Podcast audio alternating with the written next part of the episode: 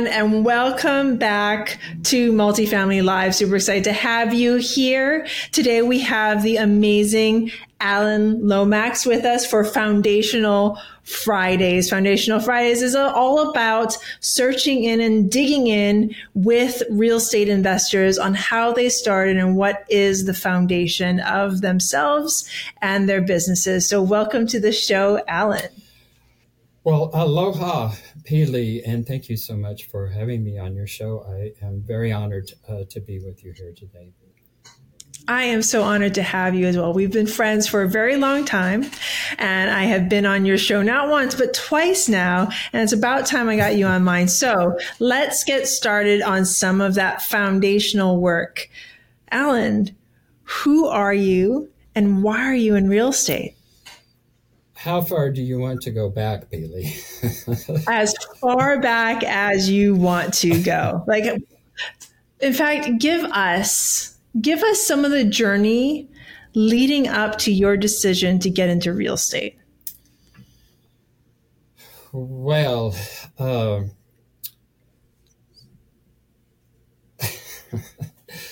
I was a very uh, very passive uh, child. Whatever came my way was was was okay. I just uh, just dealt with it the way it was, and I didn't have high ambitions. Uh, I went into adulthood essentially the same way. I mean, by and large, that I um, I had dyslexia, and uh, and and 70 years old. If you you look back to childhood at 70 years old, when people had dyslexia, it wasn't diagnosed as uh, dyslexia. It was diagnosed as uh, as learning, uh, as as a slow learner. That's that's what we were told. It was a learning disability. Yeah, we were we were slow learners. In other words, we were mm-hmm. retarded, and so that label pretty much stuck with me. And uh, and even into high school and taking um, all of the tests that you take there in high school, my uh, high school counselor suggested that I go into a uh, a, uh, a blue collar trade rather than uh, going on to college. Well, that wasn't what I wanted, so I did have the initiative to go to college. I did go to college, and uh, and got through my undergraduate degree, still feeling pretty inferior inferior intellectually. And uh, I got married, and for 14 years uh, had a very near do well lifestyle. And uh, after 14 years, my wife uh, at the time had had it, and so she uh, departed. I thought that that was the worst day of my life, and uh, and in actuality, it was the most opening opening experience of my life, and uh, it changed the whole trajectory of my life. And I started really taking responsibility for myself. I went back to graduate school, uh, got a, uh, a master's degree in counseling, then went on to get a PhD uh, in uh, psychology. And uh, that took a tremendous amount of effort, and it also took a very, very different mindset from what I had ever been uh, dealing with prior to that time. And it got me into a career that I loved and found extraordinarily fulfilling. And so I put a lot of my time, effort, and energy into developing that career. Well, it was fun, it was exciting, and I was making more money than I had ever made in my life, and I felt like I was doing okay. But at the same time, I uh, I wanted more, and so I I started investing uh, in real estate by the seat of my pants. I didn't study anything about real estate. While I was uh, working at the University of Guam, I bought a piece of property in, uh, in Durango, Colorado, and I built a home there. And I didn't know what I was doing there, but I was actually house hacking because I built the house so that I could rent out the main portion of the house and I could have essentially a mother mother-in-law suite to go to uh, when I was back here in the States. And uh, that worked out fine and good. And even when I moved back to the States, I continued renting that out and having uh, a vacation place to go. So I kept that for a number of years. And then when I had moved back to the States, I was uh, uh, working at Texas A&M in Kingsville, which is down on the Gulf Coast. And I, I bought a mobile home to rehab and rehab that. And uh, actually, um, I, I, had actually purchased my home there and I sold it on seller financing. So I was, you know, I was learning things about uh, real estate, but not reaching out to really any educational opportunities, just learning it by the seat of my pants. And then I moved to North Carolina. I purchased my a single family home here. I broke it down into a triplex and uh, lived in a portion and rented out the other two. I had no idea this was house hacking at the time, but anyway, that's what I was doing. And I also then purchased another single family home here and uh, broke it down into apartments. And I thought I was doing just really good. And in fact, in terms of my aspirations and what have you, I I had at that point in time I had a million dollars uh, in equity, and this was before 2008. So 2008 came along, and the whole world uh, changed. Uh, property eva- property valuations declined, and at the same time, I lost my job. And I, here I am supposed to be a counselor, and I'm supposed to be dealing with people who are dealing with life uh, circumstances and what have you, and I couldn't deal with it. I went into extreme depression. I isolated. I didn't associate with anybody, and I stayed that way for uh, a number of years. And finally, I uh, I sold one of my properties, and uh, then I did. Uh, I, I sold one of my properties and then bought another property and did a fix and flip and and did quite well on the sale of the property, and I did quite well on the fix and flip. And then I thought, well, uh, this is good. I'm going to do some spec housing uh, development. And uh, I had no idea what I was doing. And uh, I lost everything that I had uh, accumulated up to that point. Fell into another deep depression, um, t- piling humiliation on top of disappointment. And um, uh, and even though I lost money in that deal, I had I had partners in that deal, and I made them totally and completely whole. They got all of their capital back plus everything that I had agreed to, but it took me uh, some years to to pay that back uh, because I lost money on that. And then I started educating myself, and I, I started realizing that the way to develop wealth in real estate is through multifamily uh, investing. And uh, so I started reaching out to other, uh, not only educational opportunities, but reaching out to other people and primarily reaching out uh, through uh, my podcast, which I started in 2020 uh, at the same time that people were going down into lockdown and into isolation, which uh, I didn't at the time, but serendipitously, that was the best time in the world to start a podcast because people were isolating. And I, I think Zoom started in 2008 or so, but nobody had ever heard of it. But suddenly, everybody was flocking uh, to Zoom so that they could connect with people. So it was a marvelous time to start the podcast. And I have uh, connected with um, some 500 plus very successful real estate investors uh, since 2020, uh, you all being one of those. And uh, then just this past, uh, was it April or June, when we had Multifamily Live, I joined uh, the seven figure uh, multifamily group. And have been totally and completely energized and inspired and it is actually exactly what I have needed to really get my career on track and going. So that's it. A long story. Hope it wasn't too long winded.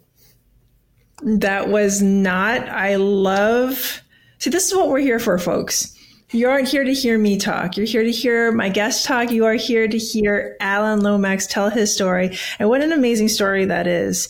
And you started from childhood and I completely understand. We say like taboo words like slow and retarded now and everybody goes, but those were words I grew up with too.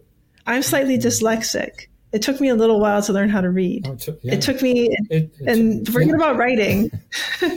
my my writing's still chicken scratch, like my grandmother yeah. likes to call it. Still chicken scratch. Exactly. Yeah. But the thing is like we have learned and grown from those things in our life that sought to take us down. Then your wife leaves you. Then you start traveling. You find yourself again. You get some real estate. I'm kind of skipping through a lot of stuff. Then you lose it all because you got into something that you didn't quite understand because you were following and forgive me if I'm wrong, you were following this path of, ooh, real estate, let me jump into it. I did good. Ooh, real estate, let me jump into it. I did good. So you saw this other real estate shiny object, spec housing, you jumped into it. And all of a sudden it didn't work. Tell me about your mindset at that point, because that happens to a lot of investors. How, so what happened? When, and how did you pick yourself back up? How did I pick myself back up? Well, I picked myself up through uh, through gratitude, uh, and it was just like, uh, and I mean, I also took responsibility. I mean, it's like mm-hmm. I really screwed this up. you know? Yeah, I made a really big mess here, and I did it because not because I'm ignorant, but I did it because I I had no education I didn't take advantage of the educational opportunities that were out there to educate myself before jumping into this uh, endeavor. So I, so I took complete and total responsibility on that, and then the the way I came out of the depression was that was was through gratitude, and I started a gratitude journal. I started this process of of uh, three good things each and every day and i end my i continue to end my days with with three good things. No matter what happens i find three good things within every day that i can celebrate and i can uh, appreciate. And so with that i mean it wasn't instantaneously that i ran out and oh i've got a gratitude journal and i appreciate three good things that happen every day. I'm going to start a podcast. Actually it was it was uh, an elongated process. It was probably two years uh, that it really took to to uh, to get educated, to to uh, to get myself motivated, and to go out there and start that podcast. You know, I, I mean, I knew a lot of people were, you know, they said networking is key. You have to network and you have to start getting around people to do that well, for me, uh, I I was part of a, a CREA organization, a Real Estate Investors Association here, and I did attend that to some degree. It wasn't particularly beneficial, but the the idea of me going to uh, these uh, conferences and what have you, I, mean that that was a ludicrous idea for me uh, because it would never work for me. I mean, you, you know, we have to know ourselves. And, uh-huh. but the idea of the podcast came to me because I was listening to podcasts and going, and I go, I can do that because I can relate to people on a one in one environment that uh, that is totally different than at a conference. Where at a conference, uh, I mean, you know, part of dyslexia is that that ability to be able to to focus. It's a, an aspect of ADHD, you know, and so at conferences, a, a, person can be standing in front of me, but I cannot focus upon what that person is saying to me because there's just so much distraction there. But I said I can do that in a podcast. I can connect with people on a very personal and one-on-one basis in my podcast and so that's why I started the podcast. I'm going, I can connect with people that way. And what an amazing podcast it is. How do we find your podcast? What is it called? It is called Real Estate Investing Abundance. And you can find it on any uh, podcast app. You can go to YouTube and you can find it there. You can go to my website, steedtalker.com, and click on the podcast link. Awesome. So I want to ask you a few more questions. One being the word focus. You know, that is a huge, that is a huge word for me. Focus, focus, focus. It probably comes, stems from my childhood as well, where I could not focus. I was always shiny objects, jump from this thing to that thing.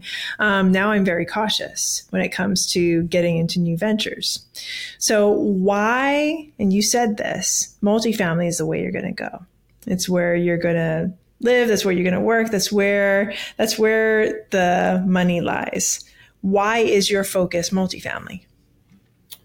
Well, because of, of the economy of scale that just doesn't exist in, um, in, uh, in single family. I mean, I, I, you could probably do the economy of scale with, uh, with hospitality and uh, industrial. Um, but uh, but I, you know, I've had the experience in multifamily. I had, uh, you know, my my rentals. Uh, bes- besides my own rentals, I forgot the one thing. I, I did own a small mobile home park as well, so I mm-hmm. I'm familiar with multifamily, and I've done enough things like jumping from things that I know absolutely nothing about, and uh, and multifamily is something I know.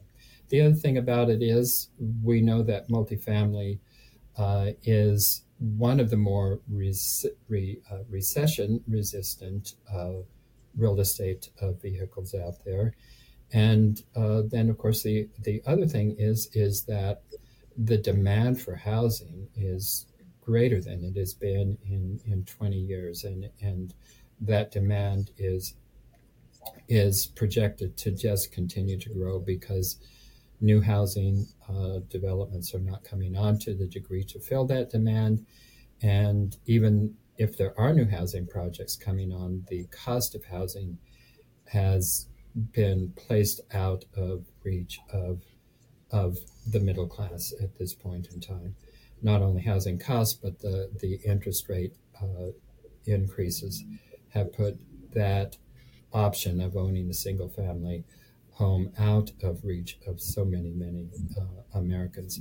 And so the demand for multifamily is uh, is greater than it's been in 20 years, and it is. I don't see that changing for probably another 10 years at least. So those are reasons. Okay. So I have a couple more questions. One being when I invited you to the podcast, you suggested the title 70 is the new 40. Why is that? Unpack that for me.